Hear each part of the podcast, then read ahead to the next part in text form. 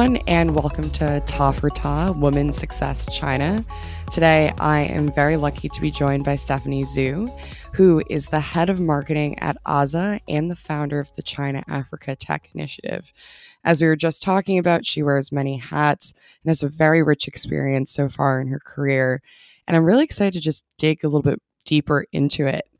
I think what would be best, though, for um, for listeners, Stephany, is if, you know, we kind of just start with what are some of the themes that you feel underlie your career and what kind of ties it all together? Thanks, Juliana. It's really exciting to be on the podcast. Um, and that's a great question to start.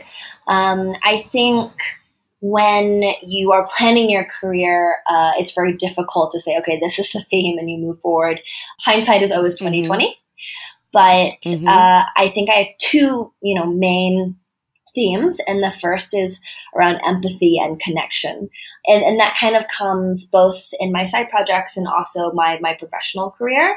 Um, I've worked for a number of platforms that could really empower and connect.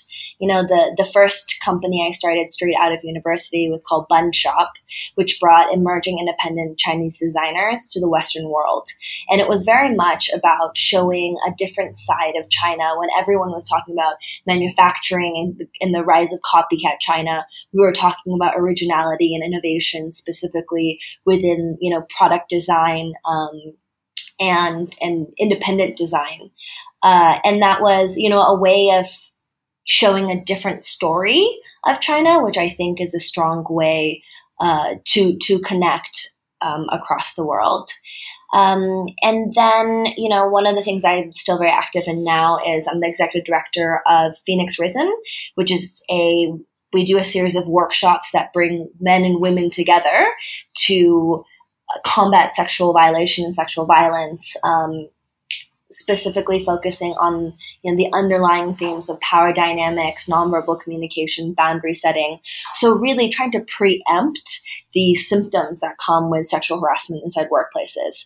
Um, and, and it's great because it was founded by Peggy Liu, who's been on the podcast before. And that very much is as well about, you know, our core product is the empathy workshop. And it's about involving the status quo, involving men in kind of the, the Me Too movement, um, to bring people together to combat a, a common cause, right? I think it was really born out of this realization that so many women's movements and female empowerment and, and gender equality to a large extent is a antagonizes men or makes it a very mm. us and them kind of conversation. And we thought that that needed to be uprooted, that, you know, you can't change the issues within society without involving what we perceive to be the problem makers, right?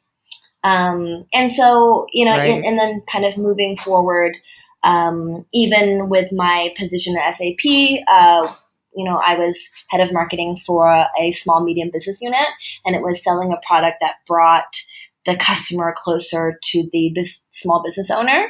And it's the same thing now um, as the head of marketing at A Z A, bringing um, Africa closer to the world. We're a platform that helps businesses move money in and out of Africa and around Africa. And that aspect of B two B financial inclusion is also about access, um, and economic connection is one of the most, you know, powerful forms of connection. If you have, you know, a financial um, opening or path to a country or a people or a business, you obviously feel a lot more um, close to them, right? So, so, you know, at the end of the day, this empathy and connection really has circled very strongly across seemingly very disparate uh, positions and industries Um, in my life. And then the, the second theme has been around translating complex technologies into ways that are relevant to customers. Um, you know, we started, uh, I, after Bun Shop, I started my own agency, League X, which was focused on uh, post-Series A funded Chinese startups. And this was the beginning of the of the Bitcoin boom in China. I mean, I think that was a really exciting place for everywhere to be, but in China in particular. Um, And understanding that that not everyone is an early adopter, but making such platforms and technologies easier for everyone. Mm. You know, technology is neutral. Technology doesn't really care about who you are, but at the end of the day, unless there's, you know, people using the technology, it it doesn't matter. It could be the most interesting technology in the world, but if and there's you know so many stories of failed technologies simply because they didn't have user adoption. You know, now in my current job, you know, Africa in many ways is left behind on the world stage because there is a lot of risk and fear with using a new technology. If you're very used to always using a bank um, or, you know, calling up your F X broker, then it is scary to say, I'm going to transfer a large amount of money um, over the internet. But it's about, you know, creating trust within the product and communicating product features and product U S Ps correctly to really give people that kind of assurance and that trust. Um, and, and as we all know, there's, you know, increasing fragmentation within the world. Um, and I think it's really exciting that technology can, going, going back to this like connection, can bring people closer together, but only if you're communicating and speaking in a language that everyone understands. Um, and that's been another big part of uh, my career as well. So I want to actually track back to this empathy and connection theme. First of all, I, I think you, the way you're talking about your career, it's it's so coherent. It's so easy to track all these different elements. As I've said, you've worn many hats, but to really pull this together and have that self-awareness is really impressive. When we talk about bringing Africa closer to the world and building financial inclusion and access, what did you learn in some of your earlier career experiences at S A P, for example, about how empathy can help build products and build solutions that are going to be successful because they're they're centered around humans? I've worked in a lot of different industries and in a lot of different countries, uh, from you know China, Thailand, U S, Israel, South Africa, now Kenya, and ten other African countries, places that I'm obviously not from. Uh, and industries that I'm definitely not an expert in. When I was thinking about the move from China to uh, to Kenya I, or to Africa in general, I was actually working for a, I was doing an innovation project for Ping An, who has a joint venture with a large South African healthcare insurance company called Discovery. And the whole point was this localization product. It was um, an app that had done really, really well in South Africa as well as other Western countries. And we were thinking about how to localize it and make it coherent for Chinese customers. And despite the fact that I wasn't an expert in healthcare and certainly not insurance, Um, I think it was just a lot of listening and uh, not being afraid mm. to ask deep questions with customers. I think this happens. I, I think good marketers are able to get into the heads of customers, not necessarily easily, but you know, after enough effort. I think we're oftentimes afraid of offending or scaring off our customers, so we don't necessarily dig deep enough to understand where they're coming from. And I think that's really necessary uh, when it comes to working in an industry or a, or a country that you're not from. Especially when I was moving, when I first started working in Kenya, there were so many difficulties around culture, like just my, my contextual understanding for how to sell, you know, a financial services product to people who you know, are very conservative when it comes to finances. And it took me a lot of listening and asking for help from my team in order to really come around uh, because I, I'd done this in other places, uh, but this was a different playing ground. I think one of the most difficult realizations was, you know, China is a primarily homogenous market. You know, ninety-five percent of people are Han Chinese. Um, you can kind of stratify with like Zhou Ling Ho, Ban Ling Ho, et cetera. Uh, but more mm-hmm. or less there's, you know, groupthink to some, some level. And, and I understand that because I'm Chinese.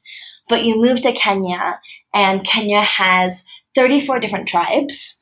Uh, and they very much act along tribal lines. You know, you go to Nigeria, it's on the other side of the continent. Uh, it's a completely different mentality and you kind of have to start all over again. And it's really having this learner's mind and having the humility to say, I have no idea what I'm doing. And then also the discipline to test and to see things through, to gather enough data. This is one of the problems that I, I think was really big in China, maybe in the you know, mid two thousands was there was too much data uh, and a lot of the data was fake. And one of the problems we have across Africa is there's not enough data. Uh, and sometimes the data, be- because there's not that much, it's very anecdotal.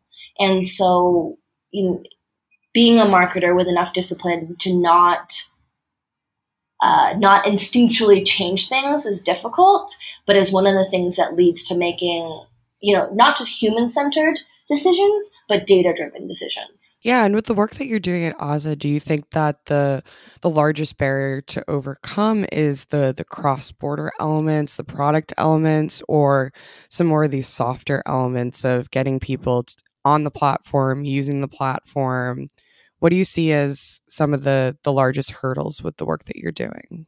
I think there's certainly adoption hurdles, and that's one of the reasons why I love my job, because it is certainly an obstacle, but it is very interesting to get into the psyche of, you know, what is a forty-five-year-old treasurer sitting in Benin thinking when he needs to move, when he needs to pay his supplier in China, right? Because that's mm. so outside of my comfort zone. Um, and being mm. able to use the same kind of language, uh, there are certainly barriers around that.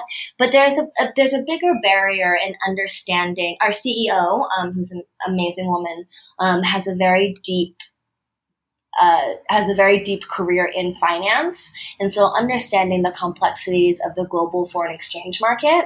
And so the biggest problem is there's no parallel markets in between African to African, or sorry. The the biggest challenge is that there is no market from African currency to African currency. So even though Kenya and Uganda are right next door to each other, I can't directly exchange Kenyan shillings for Ugandan shillings. I need to go through U S dollar first, which means wow. that I lose on the exchange on both sides. And and that is a, you know, a structural financial issue. Um, and So we're we're kind of bit by bit chipping away at this, but we we have this attitude, going back to this connection and empathy, is um, using hybrid financial infrastructure. We're not trying to take over banks. We're not trying to replace them or mobile money providers or any of these existing technologies. We're trying to create a more interoperable system where we can link all of these technologies together to create greater co- connectivity, which leads to greater accessibility. Um, but, you know, that's not, it's very easy for me to explain it to you right now, but it's not necessarily easy to explain that to, you know, someone who's managing A P Is within a large bank. Uh, and, and this goes back to the, how can we be human-centered in the way that we explain why this matters at a, you know, twenty, thirty, fifty year vision for Africa. And, you know, outside of these two themes that you've brought up about empathy and connection, as well as translating complex technologies in relevant ways. One thing I've noticed um, in the research I've done, and honestly, in just speaking with you, is that you will dive headfirst into the unknown in a way that is incredibly humble, um, but also it seems very fearless. Uh, you know, Bitcoin, as you said, was a nascent technology in China um, and everywhere else in the world. And it was something that people were very interested in. And a lot of the work that you've done, and I think I'd love to dive into, is about entrepreneurship. You you dove into the unknown there, and there's a lot of different elements that you have to manage and navigate. So I, I think, you know, I'd love to just talk a little bit more about some of these transition points in your career and and how you you made that decision to to learn something new or or tackle a new problem and really dive into the unknown, as I've been talking about. Thank you. Um, I really, I really appreciate the compliment. I'm, I'm very happy that you see me as fearless, but I'm, I'm definitely not. I do think that I'm very okay. okay. So, so I don't think I'm fearless, but I do think I'm adventurous, mm. right? And the difference mm. is to be, to be, you know, I certainly am as scared as anyone else when I move to a new country where I start a new job. Uh, but it's about leaning into that fear um, and seeing it as a challenge. I think that's what adventure means. And adventure is one of my core values. And uh, I'm really, I really appreciate that, that you recognize that as, as manifesting my career as well. Um, I think I'm very privileged. Uh, I have a really supportive family, luckily. Um, and And I always know that at the end of the day, I can move home. Right? I think a lot of mm. um, Chinese, like young Chinese people are afraid of the rejection of their parents. And my parents have always been very accepting. I think probably from a pretty young age, um, they accepted that I was the wild one in the bunch. Um, my sister, on the other hand, you know, works worked for a hedge fund last summer and works in consulting now, is a little bit more risk averse. And so I think they said, oh, we have one, we have one good egg. That one, we'll, we'll just let her run wild. Um, but, but I, I also just think, I, I, I think to myself, um, why not a lot? Um, and, and it actually, it, it really is a lot. It's a lot, the inflection points in my career from the outside look very drastic, but from the inside uh, actually make a lot of sense to me.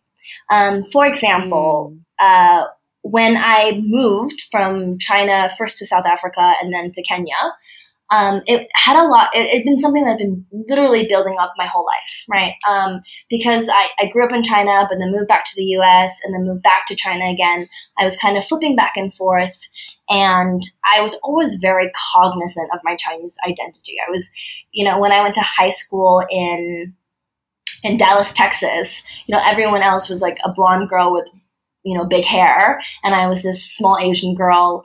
Uh, and I, I always was very aware that I was very different and that carrying a Chinese face uh, came with responsibility.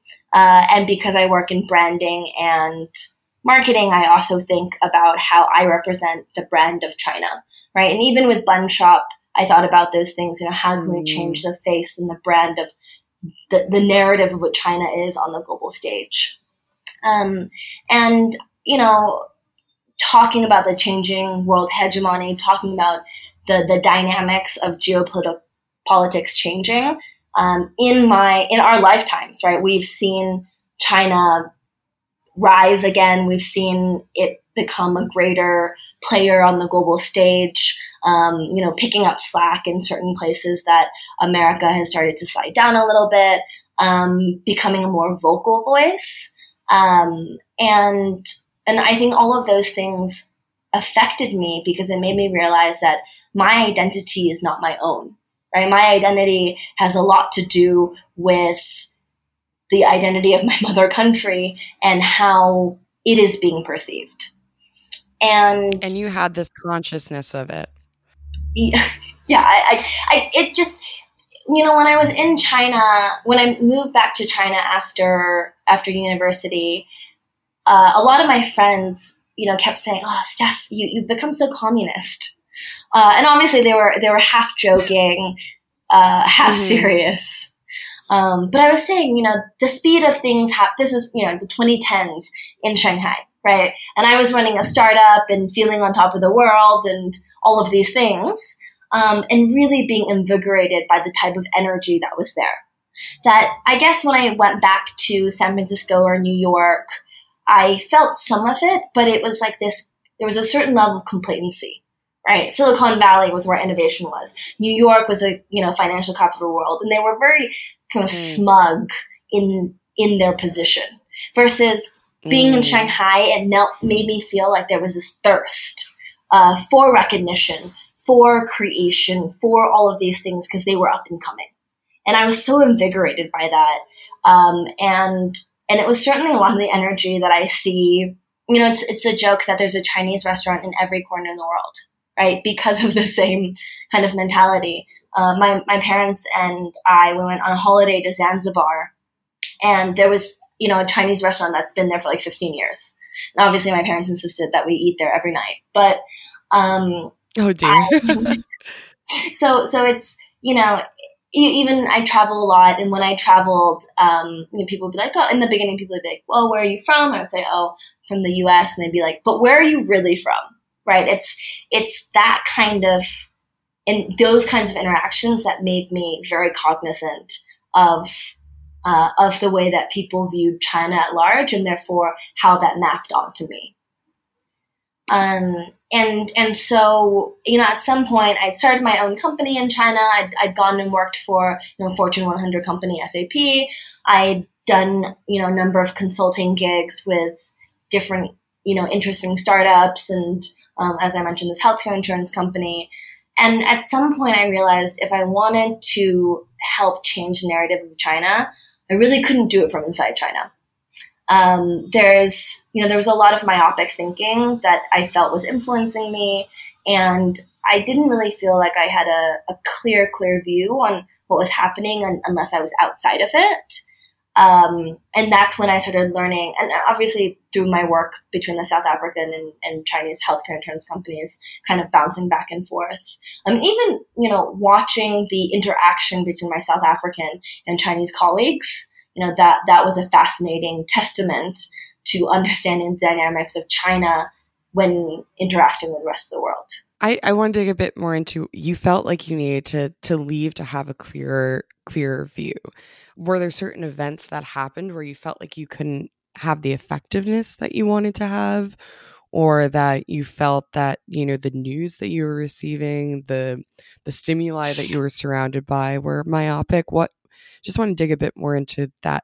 It seems like that was a really strong feeling that you had. I think there were there were just moments where I gone back to the, I was, you know, in, in New York for business or San Francisco, and I was having trouble being empathetic to the way that my friends saw things, um, which to me was an indication that I had been too entrenched in my current mode of thinking. And Shanghai is such an mm. easy place to live. Uh, and I have, you know, all my family is there. It's so comfortable. And it gotten to that point where comfort became habit. And I, I saw that problematic. Uh, and so I, I don't think it was like one specific conversation, but I think it was a number of, of times where, you know, I, I caught myself saying, but why can't you see it from my side? And, and that's what indicated to me uh, that I need to go somewhere else, get a different dose of empathy, and then, you know, see it, come to understand how other people were seeing it, to be able to speak their language, to change their minds into the way that I saw it. Or maybe not change their minds, but just give them a different narrative, add to, you know, Chimamanda Ngozi, the, the Nigerian writer, she talks about the danger of the one story.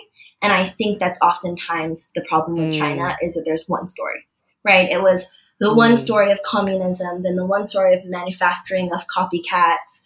Then it was like the story of Huawei and corporate technology espionage. Uh, and now it's the, the one story of coronavirus. People can only hold one story in their heads at once.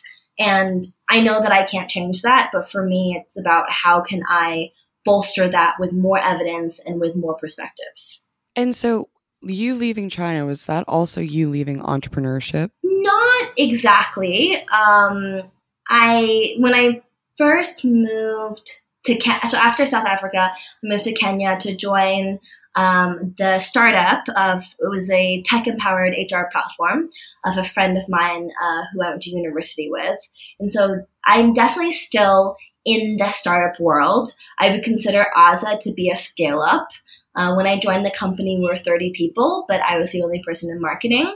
So I really still felt like I was building something, um, and I could see tangible results from what I was doing. Uh, and now we're one hundred fifty people. You know, I have a team of seven. Uh, wow. But there are so many, you know, we're expanding into new countries all the time. And it is starting, as I mentioned, because the different countries in Africa are so diverse, it is starting over every single time. So it definitely feels like, you know, when I'm when we're entering into a new market, doing market expansion, uh, you know, it starts. It feels like being an entrepreneur, you know, starting a new company over and over again. So it, mm. you know, definitely does not have the comforts of being in in a big company. So I guess I asked that because I think you said at one point that you left entrepreneurship, and I kind of wanted to dig into that a bit more. Um, I think I left being an entrepreneur. Uh, you know, I started my... Okay, so yeah. Actually explain that distinction to me, because okay. I definitely didn't catch that. Yeah. And I think that there, this is a key, I think this is a key differentiation, because it seems like for you, the way that you see entrepreneur as a title is very different than this idea of being entrepreneurial. So I started my first company as soon as I graduated out of university. Uh, if I could change anything, I would not have done that. Uh, I think when you're, you know, a new grad, you, you're on top of the world. You feel like you can do anything. And I definitely made a lot of mis- very, very common, easy mistakes that I could have probably not made had I just had, you know, one or two years of experience at a company beforehand. Right. Um, and it's really difficult being an entrepreneur. You know, I, I think in the last two decades, you know, with Mark Zuckerberg and all of these and, and Jack Ma and everyone. Um, but Jack Ma is really honest about this, right? And the difficulties that comes with being an entrepreneur and all the stress and everything. Mm-hmm. Uh, not to say like my life is easy now, um, but for me, you know, being an entrepreneur means having a, an incredible vision. And I, I'm very intentional, but I don't know if I have that incredible vision. When I look at my C E O now, you know, she has this diehard vision that nothing can can quash, right? Um, and, and that takes so much mm. conviction and so much energy. Uh, and, you know, and then That's she expects true. other people to execute. And I'm incredibly organized. I'm very data-driven, goals-driven. I'm really good at execution. Uh, and it frustrates me when I'm vision only. And I think that in a way does not make me a good entrepreneur, but that doesn't keep me from living a life of entrepreneurship, which to me is all about like growth mindset and, you know, quote unquote hacking, you know, coming up with creative ways to do things. Uh, I think that's what entrepreneurship is about. Uh, versus I think being an entrepreneur is like a certain type of visionary leader that a lot of people want to be, but should probably take a deeper look at it themselves and, and consider whether or not that's true. And just kind of back to this first entrepreneurial venture or being an entrepreneur, you know, looking back, what, what do you wish you could have told yourself? I, I wish the, the me now, now that I manage a team of seven and I look at the way that I coach them, uh, the way that I ask for feedback, the way that I check in on them. Uh, you know, there's this great quote um, from the Trillion Dollar Coach, the book, which is your company might make you a manager, but your people make you a leader. And I think back then, you know, the, the company we ran was fifteen people. And I thought, I really thought I was such a good leader and such a good manager, but I definitely didn't. I think I asked a lot of questions. I was just kind of like ticking the box of like, did I get feedback from everyone? Versus I didn't really understand what consensus-based decision-making was.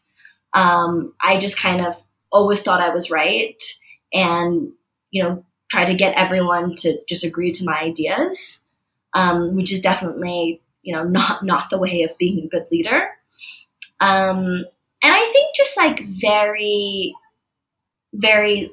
like technical things as well. I've learned so much more about integrated marketing um, and understanding how these different parts of social media and digital advertising and above the line and, you know, press, all of these things tie together. And oftentimes mm. we'll talk about how difficult it is to measure things like press and branding, but there are ways, right? And all of that would have gone so much further to actually understanding our, our customer and optimizing what we were doing in terms of customer acquisition and lead generation when we were, you know, doing, starting our own e-commerce company. And had I known all of those things, I wouldn't have wasted a lot of money. Right.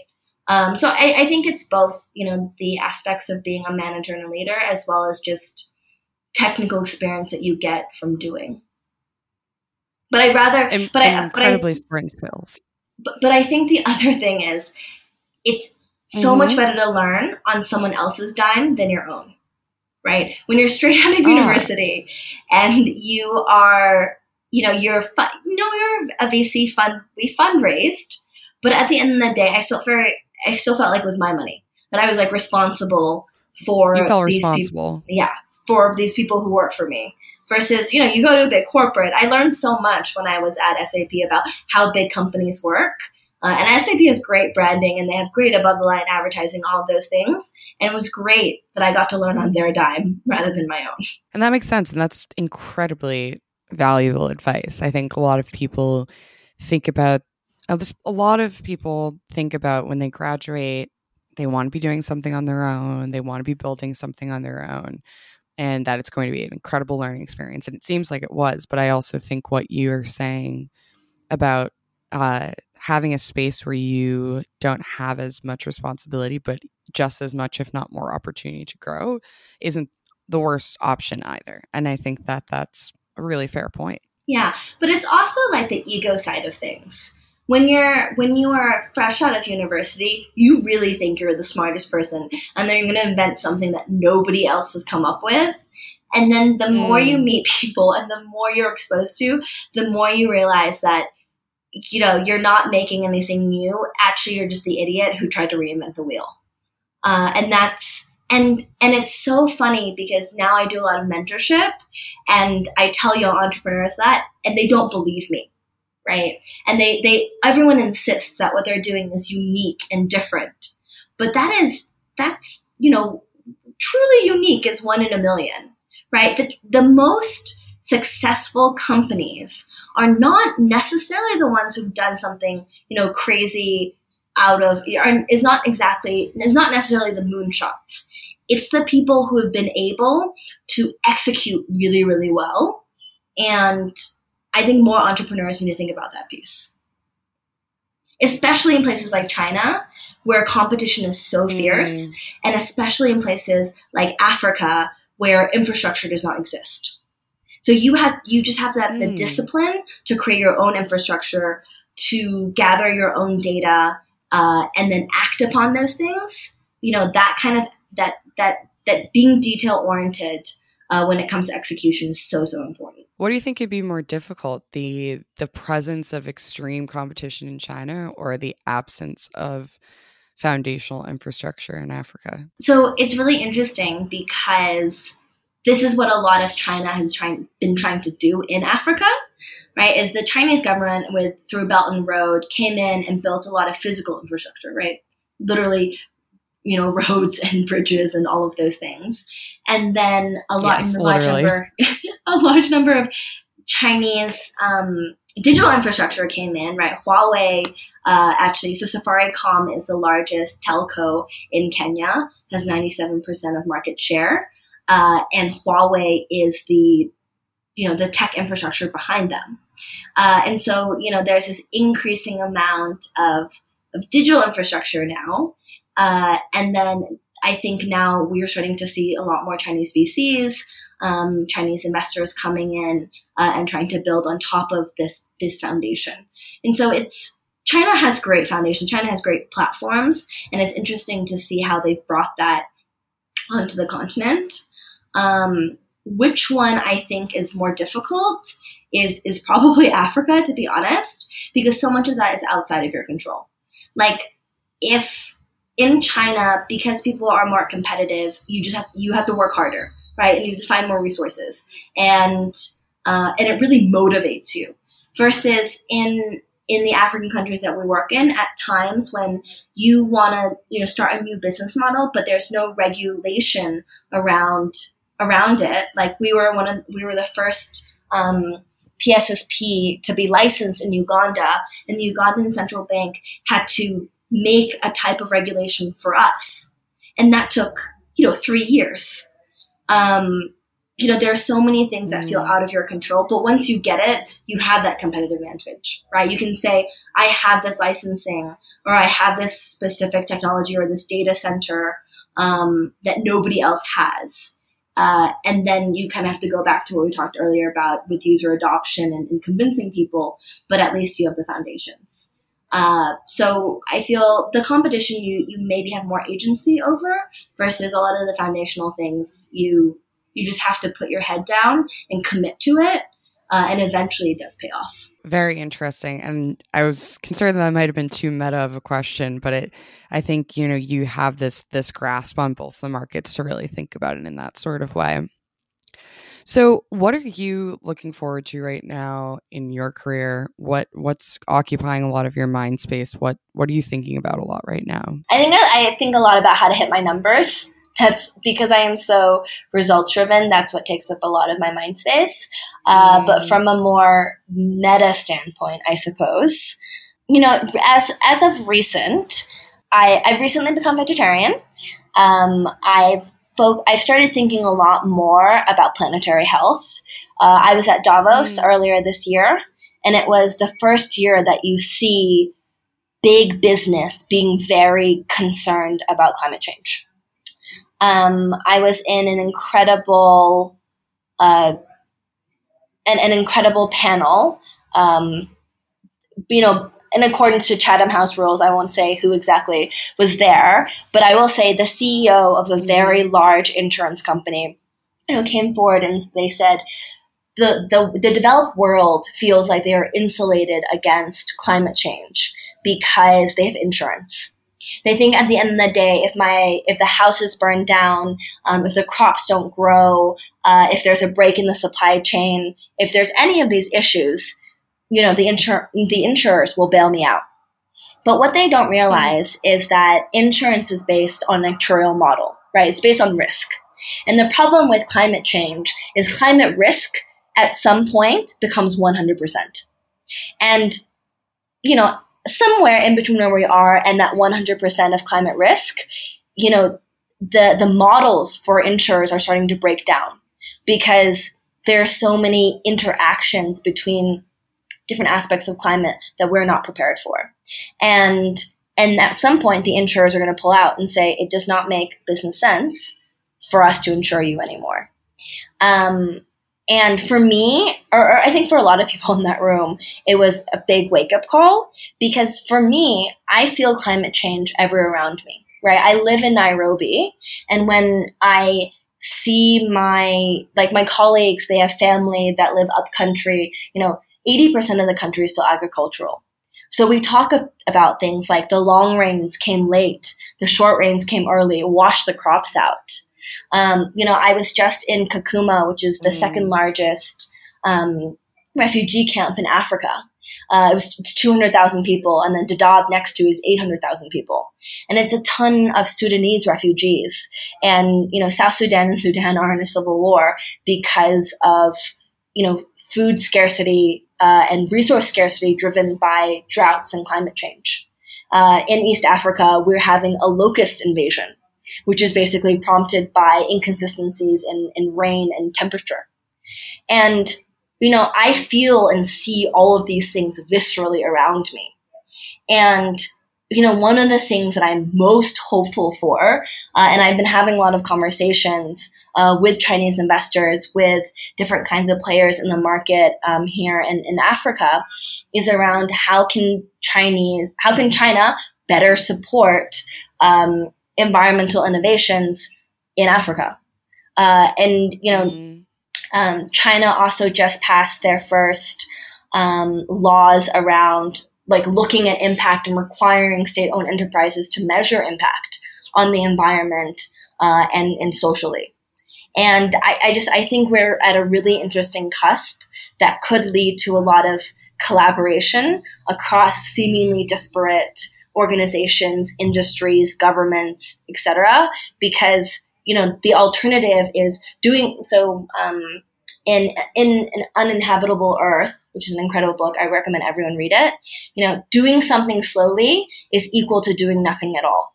And I think there's this growing sense of agency, and I'm so excited that I I come from one of the largest, most powerful com- countries in the world, who have tons of resources and have manufacturing capability and the ability to to just simply change things, right? Shenzhen changed all of their public transportation from traditional to electric within three years. You could not do that anywhere else in the world. And now they have the potential no. to bring those kinds of innovations to the rest of the world. And and I know there's a lot of sensitivity around, you know, five G and all these things, but I'm really hoping that um, environmental and, and sustainable innovation is some something that everybody has the same attitude about and is willing to collaborate on. I guess back to the the work with Phoenix Risen, really bringing things uh, full circle is, you know, how has the the content and the empathy workshops that you all have worked on, how have those evolved over time? Have has there been any changes in the way you think about the curriculum, whether that's based on how society thinks about sexual violence or about what you find will be most effective? So when we originally designed the content, we worked with a team of global facilitators to really come up with a curriculum that could sit above cultural and linguistic barriers. Uh, and so rather than telling people, you know, this is okay and this is not, it is design thinking, is a design thinking based workshop that helps people understand where their boundaries are and the boundaries of others in their society are.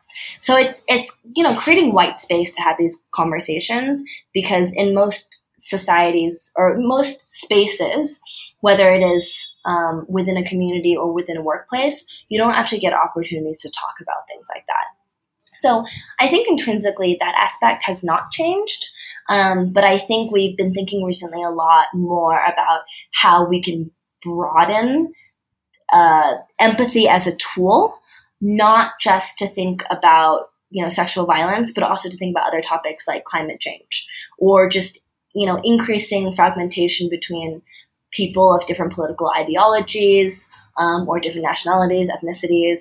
Um, and so now what we're really working on is scaling and widening the the breadth of the of what the workshop might apply to. Um, you know, we've seen it be, we've run this over one hundred times with, you know, two thousand people, uh, and we've seen it work over and over again. And so now the question is, how do we make it work on a bigger scale? Really great. So I think I only have one more question for you. And I ask this, even though you've talked about a lot of different advice over the course of your career, it's something that I normally ask to, to every interviewee that comes on the show is, you know, what's one piece of advice that you've received that really has stuck with you so much so that you find yourself giving it to other people? Someone who's impacted uh, my life a lot, his name is Paul Ark. Um, he is also a huge proponent of women.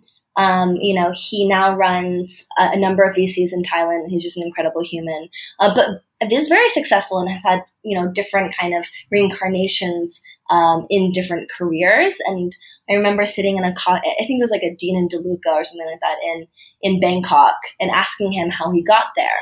And he said, you know, I have a very simple philosophy. I do what makes me happy. I do it until it doesn't make me happy. And then I go do something else that makes me happy. And And I love that. I, I love the idea of tying, you know, happiness and well-being into what it is that you do every day, and really trusting that the that the universe is conspiring to give you what you need. Um, and obviously, you know, this comes from a lot of privilege. There's a lot of people who don't have the luxury of simply doing what makes them happy. Mm-hmm. But, um, and I think it's important to recognize that, but at the same time, you know, we have all of these rackets, all of these complexes in our head that we have to hold on doing this or that, or we're not going to be able to find a new job. We're not going to, you know, what happens if I fail at this? Um, and, and the, my bigger question is, are you really willing, you know, Jack Ma also always asks, um, what do you want?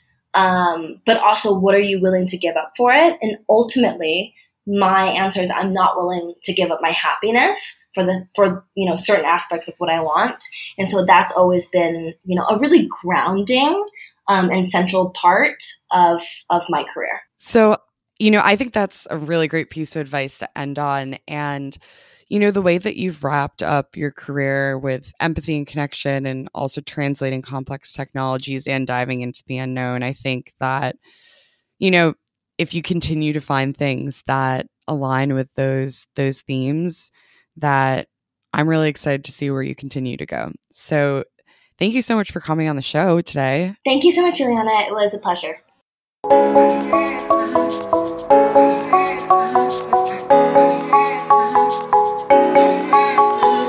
And that's it for today. Make sure to write a review on Apple Podcasts and leave your email in the comment. We're going to be giving away a free one-year membership to the China Institute that you don't want to miss out on. We're also getting more active on Twitter, as you've hopefully seen, providing content that really elevates and supports what you're listening to here. Our Twitter handle is at Ta for Ta. And of course, we still regularly check our email at ta dot for dot ta dot china at gmail dot com. Ta for Ta, Women's Success China, is a proud member of the Seneca Network. Many thanks again to Kaiser Kuo for co-producing, Jason McRonald for editing, and Jamie Lue for marketing. Until next time, I'm Juliana Batista, and this is Ta for Ta.